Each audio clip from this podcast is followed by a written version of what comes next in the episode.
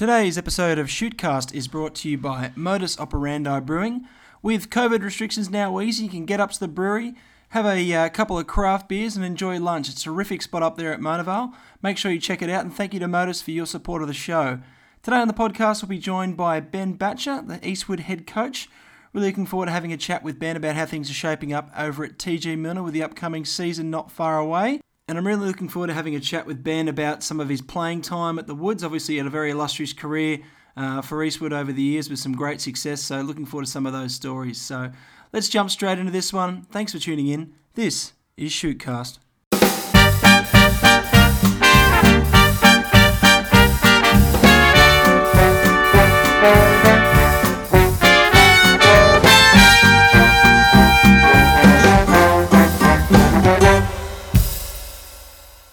Welcome to episode 8 of Shootcast. Joining me online is Eastwood head coach Ben Batger. Ben, thanks for jumping on. No problem at all. Excited to be on. Mate, more great news today with the competition now being announced formally by the Shute Shield that we're underway on the 8th of July. Must have been exciting to hear that. Yeah, mate, it was really good. I think I got the, the text message from the GM at about must have been after training about nine thirty last night, and uh, passed it on to the boys straight away. And there was a flood of messages. So yeah, it's really exciting. Obviously exciting for the club, exciting for Sydney Club Rugby and everything. So I think there's a lot of a lot of happy people out there today. Yeah, no, absolutely, I completely agree. There was obviously um, a previous date around the 25th of July. It's been brought forward a little bit. Has that uh, thrown things out at all? Yeah, to be honest, mate, I did go into a panic last night. I've gone, yeah, geez, my training program, my squad, have I got everything in line? I need to do more structure. I need to do this. Um, but look, at the end of the day, we're getting rugby a little bit earlier. So I think the greater good wins out there. So, you know, and we're all in the same boat as well, sort of thing. So, uh, look, if, if, it's a week early, I'm happy with that. We just have to ramp up training probably a little bit quicker. Yeah, I think so. I was a little bit worried with the coaches. You know, if you get fraud fraud a week, I was probably going to lose this podcast. But thanks for uh, thanks for sticking with me, mate. Now, coming into uh, 2020, obviously first year at 2019 as head coach um, coming off a, a, pretty good year. How was the squad sort of looking uh, coming into this season before everything went sort of south? Yeah, mate. To be honest, our preparations were really good. We sort of um, had had a good. We had a high turnover of players. To be honest, we had about eight guys. Oh no, was about six guys retired, and about three or four guys get professional deals. So we had a really high turnover of players, which obviously creates a bit of anxiousness as a coach. Mm. You lack that continuity, but we had a really good preseason. We were lucky enough to go over to Perth and play the Western Force, and that was that was probably the biggest blessing we've had. Got a you know the guys together. You get away, as you know, you get away for yeah. a couple of days with the footy guys. It's uh you know, it's it's more the the bonding and all that. It's less so the game, even though that was good for us. It was just being together, you know, traveling together, riding together, having a few beers together. That was uh, really good, and especially with all the new faces, I think that helps uh, helps gel a team. So, mate, I was really happy. We were, you know, the wind was in our sails. We are going head steam into the year, and then bang about March 20 or something, March 23. I think it all it all got shut down. So much like yeah. everyone else, we, mate, we were looking good. We hadn't lost the game. Absolutely. So, will some players now, you know, not be available that maybe were coming into the squad, or, or, or will some players now be available now that sort of uh, some some players obviously head head home from abroad? Yeah, mate, that's right. We we did recruit a few guys from overseas, and that's looking probably more likely that they won't return. Just and you, you can't blame the player either. Like you know, it was, it was a tough time for them, and a lot of them have headed home now. And mm. you know, the I ask them, you know, obviously I'm begging them to come back, but then they sort of go, well, you know, what happens if it comes, it happens again? I'll have to keep going back and forth, and they might have resecured their job, their old job and stuff like that. So, mate, we've to be honest, we've probably lost about three or four players due to this COVID and you know the the inter, you know, the travel restrictions and that kind of thing. Uh, but at the same time, I've probably been lucky and picked up one or two on the reverse way. So, you know, it's, it's nearly come out even. We're probably just at a minus one or two players as a result of this whole thing. Yeah, and obviously, uh, are you aiming to get you know one, maybe two trials in before start start date, or maybe just the one now that's so so soon? I think we're still aiming for two. Um, yep. The Godfather of Eastwood, John Manenti, sort of looks after that side, and uh, he, um, me and him have been planning, working on two trials. I guess if if you know if it's the case is one, the case is one, but we're working on two, and you know we're just sort of like we've been doing for the last three months, mate. We'll just react as the situation unfolds. Yeah, it's going to be obviously a very different Shute Shield, and we're not going to get the uh, sort of 18 round comp or the full home and away type season. It's obviously a shortened comp. So, do you think the mentality is that you, you want to be getting hitting round one with as close to your perceived uh, strongest side as possible? I mean, obviously, cohesion is going to be um, a little bit more difficult with less games this year, but uh, I guess you got to have uh, the fact that you got to get the wins up early if, you, if you're going to make the semis. So, it's, it's an interesting one, isn't it? Yeah, it is. You probably don't have the sort of you can't sort of roll into the season. I guess yeah. sort of what a lot of coaches look to do, and you build over the first two months. You're coming really good for the last two, and then the last month you, are at your peak where you can't do yeah. it this year. You probably you're missing the first two months. You're not rolling in. You you want to be pretty good from the start, and you want to be really good at the end, sort of thing. So mm. um, it sort of takes you. You probably were involved in as well. Takes you back to the older. We, we used to have the split comp with the Shute Shield and the two, yeah. two cup. So yeah I guess I guess I'm a little bit lucky in the sense I've sort of been through that and I know what a sort of ten round season is, and this isn't too dissimilar to that. So at least I've got a little bit of benchmark to work with. Yeah, Eastwood have you know um, maybe not last year or, or, or, the year before because had quite strong regular season, but have been traditionally sort of slower starters. I maybe put that down to the fact you always got a big pack, but they always seem to have come good at the right time of the season. Has there always been a sort of somewhat of a little bit of a mentality around that with the marathon rather than the sprint type thing? Yeah, I definitely think so. Um, just speaking to um, a lot of other sort of coaches and all that, like I, I think a lot of other um, clubs split their squads quite early, where we sort of have a, a, fairly large club focus and we train one, twos, threes, and fours together. So all the guys intermingled right up to sort of February, March. So we're a little bit late with our structures and stuff like that. So I guess that that could be one reason. And your other reason is 100% right as well. We are a bigger team uh, yeah. and probably slightly not as good on the on the fitness side of things. So we take a little bit of time to warm into the season as well. So, and you know maybe, and I guess you got to give credit to the past coaches and the staff as well, and the fact that maybe they are sort of doing that whole peaking for performance and yeah. to be at our best, you know, in the finals rather than sort of round 12 or 13. So yeah. combination of factors, I think. Looking at 2019 as your, your first season at, at, the helm of, as head coach, you obviously finished the regular season in second spot, so had a, had a really good regular season, 12 wins, five losses. You, you uh, rolled East after they rolled you in the in the final round of the comp, and then you probably had one of those real days to forget uh, out at North Sydney Oval against the Rats. Oh, mate, I, I, still haven't watched that game. I still don't yeah. like people bringing it up, so thanks for that. But yeah, sorry, bud. we, uh, that was, you know, that'd be probably uh, almost our worst performance of the of the year. Credit to Warringah, they um they yeah. sort of stifled us with their sort of style. You know, they're a suffocating team. Mm. Um, but we went right away from the game plan. I knew oh, I knew what the game plan was, and the boys knew it. Unfortunately, we didn't we didn't execute it. And I think we gifted them two or three tries. Um, and you know, we lost our skipper in the first 30 minutes. Every, everything went wrong that day, and mate, unfortunately, that's football. And if you if you don't play your best in finals, you, are not going to be winning finals games. And we learned that the hard way, unfortunately, last year. But otherwise, mate, yeah, it was a really good year. And you mentioned the the semi final victory against the East. That was probably the most pleasing. They they did knock us by 50 points the week before in an yeah. absolute massacre in the final round, and then yeah, bounce back the the next week. The, I was I was really proud of the boys uh, that day, and I know you know some might say we played our grand final that week. I, I don't see it that way. We just played really good and just we couldn't back it up the next week.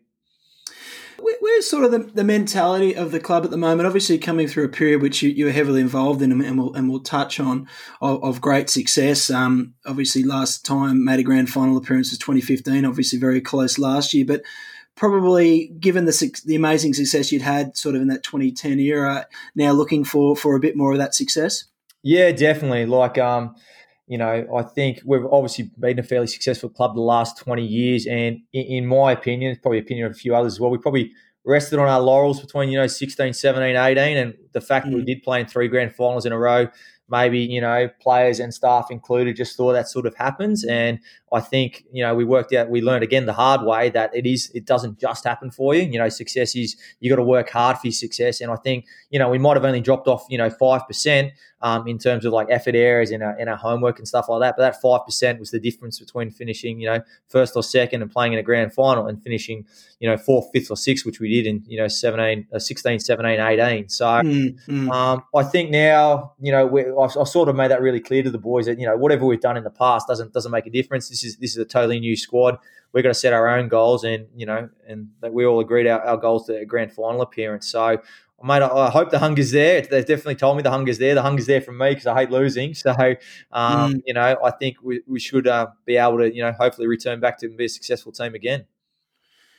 Yeah, of course. And looking at the retention rate from last season, you're saying there's been quite a reasonable level of turnover. I mean, is that mainly sort of across the park or forward specific or backs, or is it just a, a bit of a combination, as you say? Uh, it's a bit of a combination, I guess. You know, obviously last year everyone knew we had a big and slightly older pack, which has its positives and negatives. We were able to grind out some game, but then mm. I know it pains me to say that Rob Taylor outcoached me in, I think, round 15 against Sydney Uni. They just hung with us for mm. 70 minutes, and then he knew at the end our big boys would be tired, and then he just ran his little his little outside backs all through the middle of us. So, uh, yeah. you know, having having a big team has its positives and negatives, and we were an aging team yet there. And, you know, retirement of you're looking in the forward pack, James Neal, Reese Allen. Tavita yeah. Bukala, that that's Dean Dumbos. That's four out of the guys that started in that semi final. That's quite a bit. You got Mixon yeah. retired as well, and nine. Taylor Adams mm. gone to Toronto, Palmer Foe gone to the Western Force. It's um, mm. it's a fair turnover of players, but it's mainly due to either professional gigs or um, just age, mate. And it, you know, it does happen to a team, and yeah. you know, it's time for a bit of rejuvenation, get a bit of young blood in there. Yeah, a couple of those um, standout performers I thought last year, and and, and, and even earlier than that, was um, Mully and uh, Michael Isley. A couple of players that really caught the eye. Are those guys back on deck next season? Yeah, they definitely they they both are, and they're both super talented. Um, I expect them to sort of push for higher honours. Michael's a really sort of um, mate, he's almost the fittest and fastest in that club, and he's a number six. Yeah. So he's, he's an incredible athlete, and once he sort of gets the nuances of the game, he'll he'll be really good. And mate, and Noka, Noxie as he's known as, he's in my opinion, he was the best twelve in the comp, and he didn't even get a look in at the NRC. So yeah, he's he's mate, he's 115 kilos, which just don't, and he and he runs hard. They just don't grow on trees, and at a time in Australian rugby where everyone seems to be the same sort of player, he's he's a you know a bit of an X factor player that you know you think could do well, but the powers to be don't think so at the moment. Yeah, no, I hear, I hear. Mate, just jumping back, um, obviously you got a very strong history at Eastwood, but going back even earlier than that, you you were born not far away from Milner at Kenthurst, and and, and just to tell us a little bit about your, your upbringing and, and how you found yourself um, over at the Woods. Um, yeah, so I grew up in Kenthurst out on uh, five acres, which was um, absolutely amazing for a kid that loves sport and all that. We, you know, me and my brother would create, and my dad would create our own golf course. I had football post up. We created our own cricket pitch. Yeah. Uh, it was um, obviously a really active upbringing. Having a younger brother, three years younger, you're always just sort of playing sport, and the old man would always be playing with us and everything. And then um, I uh, went to the King's School where my old man went there as well, and that mate, that was my first step into rugby. Yeah, then, you're a league guy before that, were you not? I was in where, sorry? You're a league guy before that, were you not? No, Rugby league. boy, mate. Oh, yeah, I played soccer. So, oh, okay. Yeah, Kenthurst Bush Boys. I thought I read somewhere you're a big Balmain Tigers fan. Oh, mate, huge Tiger. Oh, yeah, yeah, yeah. I got a funny sporting thing, mate. I'm uh, probably my first passion was cricket, yeah. and rugby league with the Tigers, and yeah. sort of rugby was third, I guess. Sort of came in, and then it slowly sort of changed as I got older and older. Went to Kings, obviously yeah. league there, so I played rugby. Yeah. Um, then cricket was still there, and I, I, sort of played in the first in cricket and rugby, and then it was mm. sort of uh, rugby that sort of was a little bit more uh, prominent, and that's what I decided to keep up and playing. And you know, mate, I played juniors all with uh, you know Benny Robbo, the Wallaby prop, Dean Mumm, and all that. So we had a really good Cam Shepherd. We had a really good sort of under 10s team in uh, Beecroft, which uh, I reckon, funnily enough, yeah, quite a few went on to higher on it. Yeah, yeah. Oh, that's that. That's awesome. And you, you had some some pretty memorable years at Kings. You're in the first 15 from age 15, were you not? Yeah, yeah, I was. Yeah, funnily enough, someone rang me about that the other day. I see I can't seem to escape the King's School some 30, 20 years later. But uh, yeah, I was just, I think at the time they, they lacked a goal kicker and I was, um, yeah. I was in the 15 A's and they just said, well, come on this Queensland tour. And uh, yeah, I went there, kicked a few goals and I just get the right I ride the coattails of a, of a very good team, a couple of premiership winning teams. So was, was that 99 or 2000?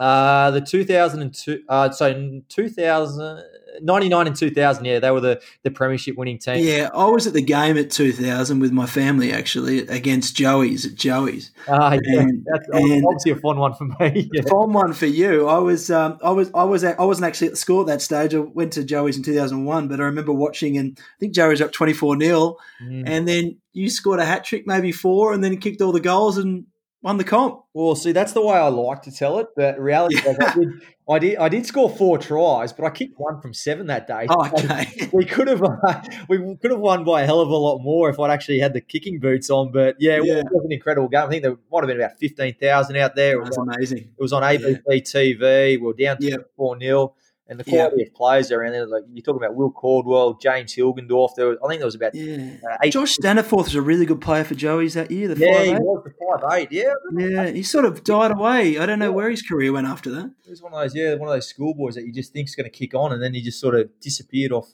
I don't know where he went, but yeah, it was mate. Good memories of the King's School and all the rugby there. That the, obviously, you know yourself, the GPS rugby. It's a hell of a competition. I know mm. it's um, you know, some people try to you know, downplay it a little bit. But when you're involved in it, mate, it, it's a great theatre, it's a great spectacle, and, and it's good rugby. So I, I, have great memories. Yeah, awesome. And then and then straight into Eastwood, pretty much. And from an Eastwood perspective, the rest of history. I know you've had um, plenty of opportunities outside of the club, but you got in there straight into Colts and and worked your way into grade pretty quickly. Yeah, I did the did the two years in Colts. So first year and then second year, I was captain of Colts, and then I uh, came up to grade with Chris Hickey, and he uh, he taught me some actually really good lessons. Chris Hickey, he, um, he I was sort of a bit of I guess a rock star cult coming up. I'd played New South Wales 19s, a few things, and he just shoved me in third grade straight away. Straight away, and I thought, what the hell's going on here? I thought I was a yeah. first grade, second grade player, but um, it was a, probably the best thing that anyone's ever done for me in terms of my football career.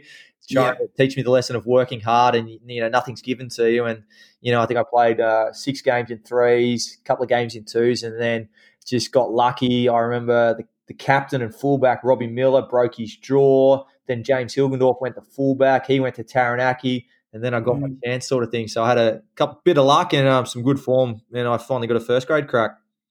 Yeah, as a coach now, do you look at that with, you know, you obviously got players and good young players that, that want to be in first grade straight away, but I guess from your own reflections, you can you can enlighten these guys as to pro, as, to that sort of a process. Yeah, it's mate. That's a that's a really difficult one I find, especially. I don't know if it's with modern players and all that, and just how mm. hyped they up are, are, as juniors, or because they're in a, an academy or something like that, they sort of expect to be in the first grade. Where reality is, if you're at a strong club, there's a good chance there's a 26, 27 year old who's played 100 sort of first grade games, he's you know yeah.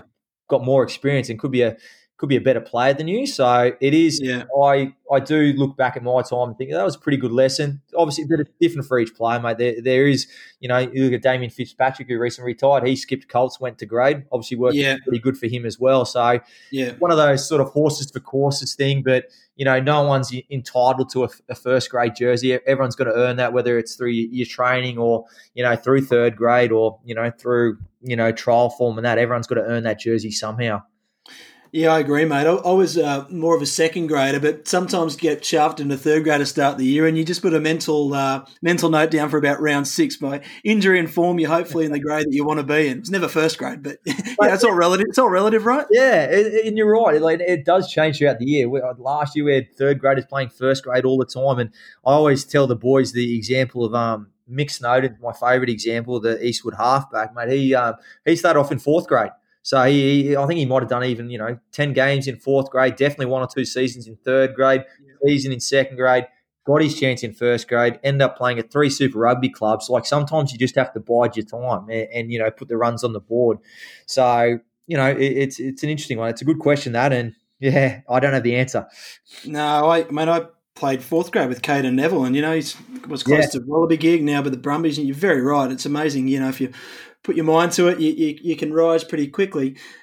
When you came into Eastwood in that young age as a grade player and finally cracked first grade, you know, it, it was a club um, until that point probably hadn't had amazing success, they started winning probably just about the time that you started coming in. How was the sort of the feeling as a club then? Because I know that, you know, obviously been around since 1947, but the first premiership didn't come until 99, and obviously there was a couple of runs in the early 2000s and then – yourself heavily involved in, in other runs. But um, how was Eastwood at that period? Uh, Eastwood was very good during that. When I when I came in, I think they just we might have, I came into grade in 2004. In 2003, they just yeah. won. Chris Hickey was, you know, I still think one of the best coaches I've ever had at, at any level. And he, mm. just the system he had placed at Eastwood was, um, you know, it sort of, it, it, felt like we had success set up, if you know what I mean. It just felt yeah. like if we did all the right things, he was going to guide us to victory. And then you had guys like Tim Donnelly and Scott Fava there. You just felt like that that kind of cattle around. They'd been around for a couple of years as well. It wasn't like they were yeah.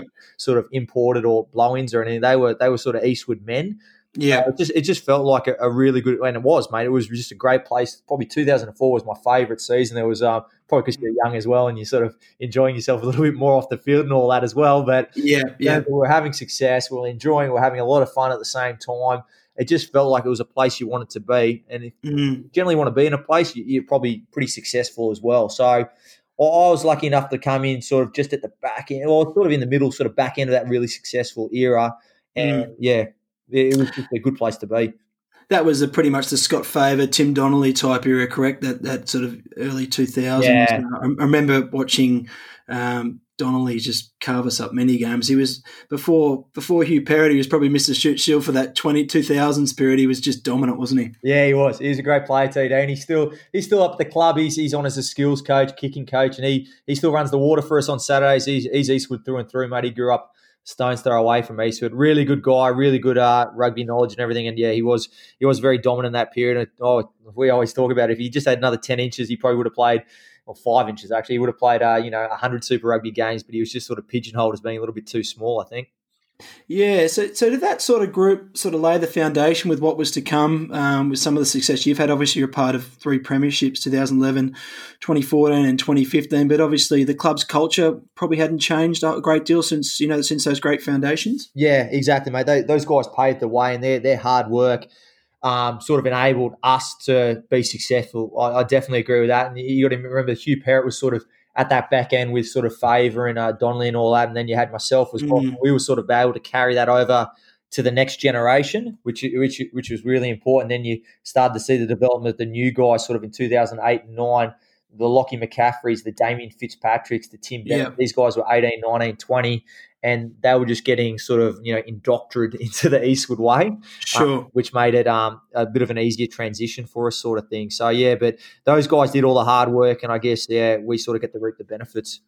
Yeah, without giving away uh, any secrets, I'm sure there's no no real secrets. But what is the Eastwood Way? I know it's obviously a big family vibe, but from the outside looking in, obviously, um, given the success, everyone's tried to sort of work it out because you know obviously the uni model's you know quite different to the rest of the competition. You look at the clubs that have had such success, and Eastwood's one of those clubs. I guess from a from a club like you know myself involved at Manly, you, you try and work out what that what that magic formula is, but um, yeah, what, what are your sort of reflections on how would you sum up as Eastwood as a club, as a rugby club? Yeah, it's a good one. I, I get asked this quite a bit, like what, what's the culture at Eastwood? And mm. um, I, I, again, like you said, it's pretty hard to explain. It's just, mm. I think it's just a, a, bunch of sort of hardworking guys that turn up. They want to enjoy their football, but they're yeah. willing to work hard as well. Now, you know, most clubs will probably say that as well. So it's not like it's not exactly like that's a magic pill or anything, but I think the fact that we do have quite a large number of guys that have grown up together that helps a lot. You look at any of the eras that sort of the successful eras that come through,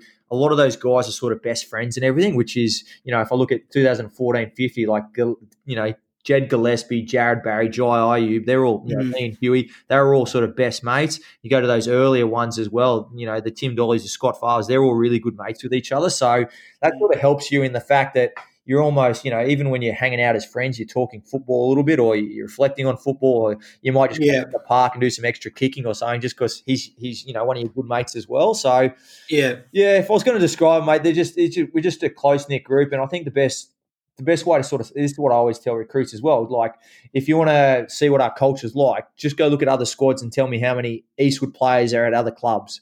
Mm. And the answer to that is, mate, there's not many guys that once they come to Eastwood, they don't really leave. And I think that's that's the biggest thing that says about our culture. At the end of the day, I can spin it any way I, you know, especially to a recruit, I can, you know, tell them how great Eastwood is, blah, blah, blah. Yeah. But they've got to see it for themselves. And I think that's how they see it is by saying, well, yeah, there isn't any other Eastwood guys at other clubs. I guess, you know, rarely. I know you guys stole Willie Brown there at one stage. Um, you went to a few clubs, yeah, yeah, we had a few, so I guess he doesn't count. no, no. Uh, but yeah, that's the, that's the, I think that shows that we have a good culture there. And, the guys, yeah. you know, they, they turn up to work hard. They enjoy themselves, but they turn up to work hard. Yeah, and look, I think culture's you know different. That's it's ever present to, to sort of the winning DNA. And if you look at that period there where you did win those sort of three titles that you're heavily involved in, and Um, you probably look like you say you, you, could basically name that Eastwood side year in year out, and, and, that, and that building of cohesion. I mean, by 2015, and obviously, you know, Manly was starting to rival you guys in 2014, 2015 as one of the better sides, but you probably just had that edge because of the experience and, and having done it before. And, and obviously, by sort of 2015, you'd probably reached a peak, and maybe not in your even in your form, physical shape, but you were still able to just get it done, maybe because of that that nucleus. Yeah, totally agree. We were actually, if you look at it, we were pretty lucky during those years as well in terms of we didn't get many major injuries and that. And I think a lot of mm. people don't understand how much luck you need to win a Shute Shield. Um, mm. it, you know, it's if you can go through with you know using less than twenty five people in a season, you're doing an amazing amazing job. You know, and yeah. a fair bit of luck. So you're right, and it's probably the fact that we had that stable team from you know 2000 and pretty much you know 11 to 15. It probably gave us over like a team like like Manly. It probably gave us maybe a one two percent edge, but in mm. a grand final, you know that's that's all you need is one or two percent, and it probably showed when we won that one by three points. That's just you know it's a flip of the coin, really, isn't it? So yeah, that was just there was that one two percent better, and no Manly fan was too begrudged with that. It was just a better side, but it was only only felt like that one percent, but it was but it was enough, and I think the experience of having done it was um, oh, definitely really evident. That's all it was. Yeah, we we sort of even that in that 2015, I think the semi final, we were down 21 0 against South in the semi final at TG. That's right. Just sort yeah. of we just sort of knew you sort of because you've had a fair bit of success, you can you sort of your mind ticks back. Okay, we were successful doing that. Let's just do that again. Mm. Other clubs might not have had that success in the past, so it helps, but it, made it eventually fades. Like with everything, it eventually fades, and we sort of it sort of faded, sort of 17, 18, and now you got to sort of somehow try to refine it. Well, that's that's it. Do you, you sort of, I think, you are you looking for that nucleus again? Whether it's you know, you got to look at stability. Recruitment's a big part of um, you know the Shute Shield in any club, but I guess you want to be careful that you you're not over recruiting because it's not going to you know keep keep you sustainable year on year. You got to find that sort of 10, 11 guys that are going to be there for the next few years to try and build something. Correct? Yeah, that's definitely right. And, and this year, obviously you know, I, I, am certainly not a rebuild year. I don't like the word rebuild because I feel yeah. a bit of an excuse. But we have gone out and sort of, you know, recruit a bit of younger talent so we can have a bit of long term planning sort of thing. Mm. Um, and you know, despite not having much Colts success, we do have a couple of young Colts guys coming up, like Charlie Cale, who's a sort of very good back row, played New South Wales 19s, and Lockie Shelley, who's in the, the academy. So we do have a sprinkling. We don't have, um, you know, unfortunately we, we got our Colts program, and I think all at Eastwood admit we got that a little bit wrong in the fact that everyone sort of moved with the times and put more into our Colts, where unfortunately we probably missed the boat, and now we're not performing that well in Colts, but we're, we're rejuvenating that sector of the club now and putting a lot more focus on the Colts program. So hopefully we'll be able to get that, you know, that filter system going again from Colts to grade sort of thing. But mate, obviously uni have done that the best, haven't they? they have mastered it, and yeah, it's a tough one because I look at the other clubs that are trying to do it as well. Um, you know, heavily invest in their Colts, like the Gordons, the Randwick, obviously the one most recent over the last five years. Sure, hasn't translated into success yet in first grade. So it's not a, you know, just investing in your Colts doesn't guarantee you success. So there's got to be, you got to get the transition right. So it, it's a tough one to sort of nail down. You obviously had a taste of Super Rugby throughout your career. How, how were those experiences? The Waratahs and the Brumbies? Yeah, it was interesting, mate. Yeah, I'm I'm very proud of it, sort of thing. But at the same yeah. time, I probably uh, I certainly I wasted I wasted a little bit of the opportunity as well. I was I was signed to the Brumbies as a as a 20 year old off the back of a good Shute Shield season, and I went down there and I just I didn't know what it took to be a, a good Super Rugby player. I was just um, everything sort of came to me a little bit too easy to get there, and then I sort of didn't um, I didn't train hard enough, didn't look after my diet, didn't do the extras and mate, I just got I got spat out the other end, and then yeah, right, yeah, mate, just that's that's what happens if you don't put in, you don't you don't you don't get the rewards, unfortunately. And then I, I sort of last year of my contract there, I broke my leg. I was out for eighteen months. Went to New Zealand, had a really good ITM Cup, then got signed to the Waratahs, and um, just uh, again probably you know didn't didn't work hard enough. Then I second year of the contract had a shoulder reconstruction, so I was spat out again. So it was um, the, the Super Rugby experience. Was you know, if I had my time over again, I'd be I'd be a lot more committed and and, and uh, I'd give it a better shot. But at the same time, st- still proud of it. And uh, absolutely, the, the ironic thing is, mate, I was a probably a better player when I was out of Super Rugby. Sort of my last sort of yeah when I was sort of in uh, 2011 to 2000 and sort of 13, 14, when I was sort of 25, 26, 27. But yep. by that stage, you know, sort of, you know, you've had two cracks, your time's done on to the next kid. Mm. So it's a funny one, and I think that happens to a lot of players now. You get you get a shot when you're young, and then if you don't quite make it, they sort of spit you out. Where in reality, you know, most players don't peak till they're 25, 26, and it's probably it's. I actually personally think it's a problem with Australian rugby, and probably shows with our lack of success. Yeah, what are your sort of sort of views on sort of where sort of um, professional rugby is at the moment? Obviously, it's right in the doldrums now because of the, the pandemic, but um, there's been a real disconnect, hasn't there, between sort of um, the grassroots, sort of our space to, to the professional game over the last sort of, well, you probably say longer than five years, probably ten plus, but uh, more more so intensely the last few years, where it's just just not there, is it? Yeah, as a rugby man, it's just it, as a rugby man, it's just disappointing, isn't it? You just yep. got to look at it and just go, Jesus, what happened to our game? So I know mm. I know there's no silver bullet to fix it, and you know I certainly don't have the answers as well, but I definitely um I'm definitely disappointed where Australian rugby is. But then you look at on the flip side of it, really proud of where club rugby is in Sydney and the way everyone's sort of come together there, and we've sort of create this created this little beast, haven't we? Where you yeah. know, we've got a real sort of cult following behind it. Now, mm. you know, people want the TV rights for it. People want to get involved with Shute Shield Rugby. So it's it's funny. I think it all pretty much started with that. I think it was a top down philosophy from Australian rugby, wasn't it? They're going to invest in the top and hope it trickles down. Where,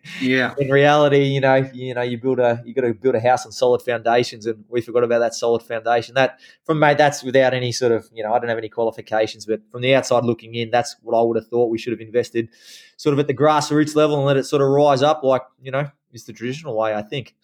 yeah, it's so, sure Pappy's not there whispering to you. well, Pappy'd be busy uh, talking about it on his radio show right now. I reckon, uh, he's backing exactly. the doors of ARU. There's, there's only two places where Pappy is right now, so but look, I yeah, Pappy's yeah, people see him as controversial, but at least, at least he's passionate. He's he's Absolutely. putting together, you know, he's, he's throwing at least ideas out to make us better. They, they might not be all right, but at least he's sort of trying to fix the problem. And yeah, yeah, yeah, we, yeah you got to listen to them, even if there's you know ten ideas. You know, one of them could be the the magic thing that we need to just help us a little bit, sort of thing. Because, like you said, we're not in a great place right now. And yeah, mate, I totally agree. And I, I you know, Brett's comments have, have always resonated really well with the grassroots mentality and it needs urgent addressing. And Like you said, though, where the answers are coming from will just be yeah, we'll just have to have to wait and see. Talking of of um, people like Brett, and obviously you mentioned Chris Hickey, but obviously John Manenti, Eastwood seems to have had a real strong visibility of strong leaders uh, at the club, both on and off the field, and, and Hugh Perrett. Is, do you put that down a big part of the success? Uh, definitely, huge part of it. I don't know if it's been through, um, you know, good luck or great recruitment, but just the, the people behind the scenes certainly help a lot. When I mentioned him before, when I came through, Chris Hickey, absolutely excellent as a coach. Um, after Chris was Brian Melrose. Brian Melrose, one of the, he, you know, as we both know, he's a crazy fella, but he's a brilliant coach. Yeah. Um, and then after Brian, we had John Manentian. So there's, you know, take say there's 10 years there of three really, really good coaches. So we're mm. extremely lucky to um, have had those guys and sort of nurture our success. And then behind the scenes, it's been Robert Frost for the last 10 years who, um, you know, he does he he does everything and doesn't doesn't, you know, does doesn't whinge or complain. He just gets the job done for us. It, they they make personally, they make my job so much easier. So John now sort of head of rugby operations, so he looks after a lot of the off-field stuff, um, putting together, and then you know Rob looks after the, the, financial side of the club, making sure it's viable and everything. So I can just purely focus on football. So I think. Yeah, it's a combination of we've had you know either good luck with coaches or, or great recruitment from um, you know our board as well. You got to you got to say the board's done a pretty good job. They they appoint the coaches and they've had yep. pretty good ones. Yeah, absolutely. A couple of great servants there that, that you've mentioned. There's obviously um, been a bit of a changing of the guard somewhat at Eastwood with regards to potentially moving away from Millner. Obviously, detail around that's uh, being discussed, but uh, it'll be a, it'll be a, it'll be a bit of a bittersweet day when you when you when you leave the club. Obviously, for looking for a brighter future, but um, it'll be very sad in the club rugby space if, if you do end up leaving Millner. Yeah, hundred percent, mate. Obviously, as a as a boy that grew up there playing as a ten year old and all that, I'll, I'll, be sad to leave Millner as well. Fans that have been rocking up there a lot longer than me for fifty years, they'll they'll be extremely sad about it. But at the end of the day, it was a decision made by our board that you know it was for our long term success. And yeah, the way it looks, I, I, I, tend to agree with it personally. You know, it, you know, Eastwood now is a different demographic. It's a, it's a different place, and although TG is, is a tremendous oval and all that, there's, there's a lot of upkeep and everything that goes involved with that. So it, it's going to be a sad time, but you know, in, in, ten years or fifteen years time, as long as we do it right, people are going to go, "Oh, that was the right decision." It's going to be you know better for Eastwood Rugby and better probably rugby as a whole as well. We'll, you know, we're looking to move a little bit further out west, give rugby a bit more of a foothold out there. So I think at mm. the end of the day, everyone's going to win. It's sort of short term pain for long term gain. Yeah, mate, it's, it's spot on. I mean, the changing demographics, um, you know, not only Eastwood, a lot of clubs are facing that, and difficult decisions need to be made. You know, definitely a, a really bright future out there in the in the Hills district. But um, just just looking back, you obviously also um, had plenty of experience playing uh, around the world. You, you've played in New Zealand, Italy, and, and the US. You must be uh, really look back at those times with, with great memories, having been able to play at a global game. Yeah, and I guess that's one of the benefits of rugby, mate. When you certainly when you're talking to young kids and compare it to other sports, you, we've got to t- sort of talk up the benefits of rugby as well. I know we're sort of talking about the bad things sometimes, but you know it is mm. the, the, world games, and I was lucky enough, like you said, I did a stint in the ITM Cup in New Zealand. It was probably one of my favourite experiences ever, and it was you know a really good group of guys. It was a young Zac Guildford, young Israel Dagg, a couple of superstars in the making there. Yeah, great yeah. down and was, it was just great to be in, in New Zealand during that. It was actually a World Cup year that I was there as well, and just to see how crazy that country is about rugby. They they lost that semi final um, to in was it 2007? I think they lost to France. France, yeah. mate, the next day was just a day of mourning. Like no one yeah. talked to me. Like oh, I was laughing, and the, the, whole team wouldn't talk to me. Like the whole country was just devastated. So it was yeah. good to get a little snapshot of that and just playing that tremendous competition over there, the ITM Cup. Um, did a stint in Italy as well. That's you know I just sort of made it was I was just been capped by the Waratahs, so I just wanted to go go see the world a little bit. So it was good to get a little foothold there. I was in a little town called Recco on the was it the uh, west coast of Italy, and that was made tremendous experience. Um, rugby probably not as good. It's a little bit of a ten man game over there, but sure. Again, really good people, and you know, as a young fella, get use that as a launching base, and you know, on your time off, I was, you know, you're visiting Greece or whatever on the weekend. It's a little bit different to Sydney when you're you know, going down to the Manly Corso on the weekend is, is a big change up for an Eastwood boy. So that was good. And then my final experience over in the US, that was that was probably that was definitely the funnest one. That was um yeah, at OMBAC. Yeah, OMBAC rugby in San Diego. Big shout out to Jason Woods who got me over there. They um mate, the appetite for rugby in America is amazing, and obviously mm. seeing that now with the, the MLR competition and how how big that's sort of becoming. If if they yeah if they get their structures and you know everything right over there, I, I don't see them. They've got to become a powerhouse just with their population and their lack of options for NFL dropouts and college athletes and everything. They've got to become a um, and you're seeing it in the sevens. Obviously, if, if they dedicate some more time into their 15s, they'll be uh, they'll be tremendous. But the rugby following there, mate, they're just as passionate as any rugby following in in um, anywhere else I've been. So. Um, really, really good experience. Really happy I got to do those things, and that mate, that was all due to rugby, and that's that's one of the benefits of it. Yeah. And how did you find the transition from player to coach? Yeah, I was always interested in coaching and that kind of thing. And I really liked when I was playing, even like sort of studying opposition and, and, traits in other, you know, other fullbacks and stuff like that. So I've always enjoyed the, the, sort of mental side of the game, which is a lot of what the coaching is about.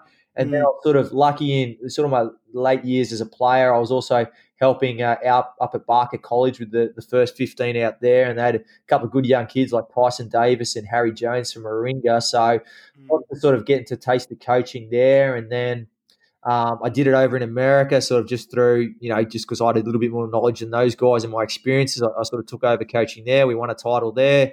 Came back to Australia. Stu Woodhouse rang me up and said, Would I like to help out? And I sort of hopped on there and just sort of kept going since, mate. I, I got to admit, I, I absolutely love the coaching stuff. I, I, you know, it's it's. I tell people all the time, it's definitely the closest thing to playing. And I wake up on Saturday and still got a, I got a massive thrill, like I was still playing. So, mate, I really love all the aspects of it. I love trying to help the boys out and try to make them a, you know, better player and better individual as well. So, it's, uh, I, I find the job probably, you know, more rewarding than I did as a player. Yeah, mate, that's awesome. And if you look at you know your career in its entirety, you, you have had you obviously um, experience at schoolboy level. You played uh, 190 odd first grade games for Eastwood, which is amazing. Won three premierships. You played Super Rugby. You, you, played around the world. I mean, had you as a young bloke found yourself in a professional rugby, obviously doing it for a profession rather than what you've had as essentially a, a really really amazingly strong amateur career, you'd say you, you probably wouldn't trade it for anything, would you? No, mate, it's it's, it's been brilliant. Uh, I've, I've really enjoyed every second of it, and like you said, everything's going to have ups and downs. But I've I've had certainly a lot more ups than I've had downs, sort of thing. So I'm I'm like I sort of said before, very very proud of sort of what I've achieved and what I've been able to accomplish as an individual and as a part of Eastwood Rugby. And now it's sort of onto the sort of next step and hopefully get a little bit more success as a um, you know as a club and as the, as the coach of the club is um, really exciting you know prospect for me and something I really want to achieve. Yeah, I know it's a great honour for you, and we, we really wish you the best in 2020. Not too much luck, but you know, all, all the absolute best, mate. Before you go, uh, the Fast Five. All right, favourite away ground in the Shute Shield. Not Manly, mate, because your, your, facilities are terrible. Uh, really good ground, though. Actually, no, sorry, I've got to take that back because I really actually like playing there. Your fans are really passionate and everything. So, and you like um, just letting us choke. I know it's a funny one, that isn't it? The success he sort of had at Manly Oval recently. That's just one of those just odd things. I, I don't know what's going on. Excuse the pun, but did you always feel like you had the wood on us? Oh, yeah, it started to. almost, Yeah, the first few years, no, but then after a while, it just kept happening. Oh no! So it just it? became a thing. Okay, we're going down to Manly, boys. We'll, we'll knock this one off. But you know, funnily enough, still happening. Yeah, you know, a few games opposite TG, so it was sort of yeah bit tit for tat. But if I if I was going to say, uh, it's one of those sort of. I actually don't mind Rat Park. I know they're the enemy for you guys, but it's kind of close to. It's a good ground, is in the sort of on top of you and everything, and they, they give you quite a bit. So I'll say Rat Park. Best player you've played with at Eastwood. Uh, easy, Scott Fava, mate. He was uh, when he was playing Shute Shield. It was like uh, men versus boys. He he was. I think I said it in the write up recently, but he was he was best player on the field nearly every time I played with him. What are you watching on Netflix? Last Kingdom, that one with uh, sort of Vikings and the English. Best memory at Eastwood uh, thus far. At Eastwood, probably the last uh, either my last game with uh, Huey Perrett in 2015, the semi final, or putting 80 on R- Randwick in a semi final in 2011. And who are Eastwood playing in this year's grand final? I want someone. I want someone different. So mm. I'll, I'll uh, but I don't like Gordon because they're our neighbours. I don't want Sydney Uni because they've been there. Rats have been there. North. What about West? That'd be a good. That's a, a bit of a rivalry there. Yeah, there is. Yeah, actually, that'd be a good game. I think so. Yeah, that, let's let's go with West. And you know, they haven't been there for a while, so that'd make a good story. Uh, so yeah, we'll go with West. Thanks, Ben. Really appreciate the chat. No problem. Thank you very much. And uh, yeah, good luck for the season. I'll, I guess I'll be seeing you in a couple of weeks now as well. Cheers, mate. Speak to you soon. Okay, thanks, mate.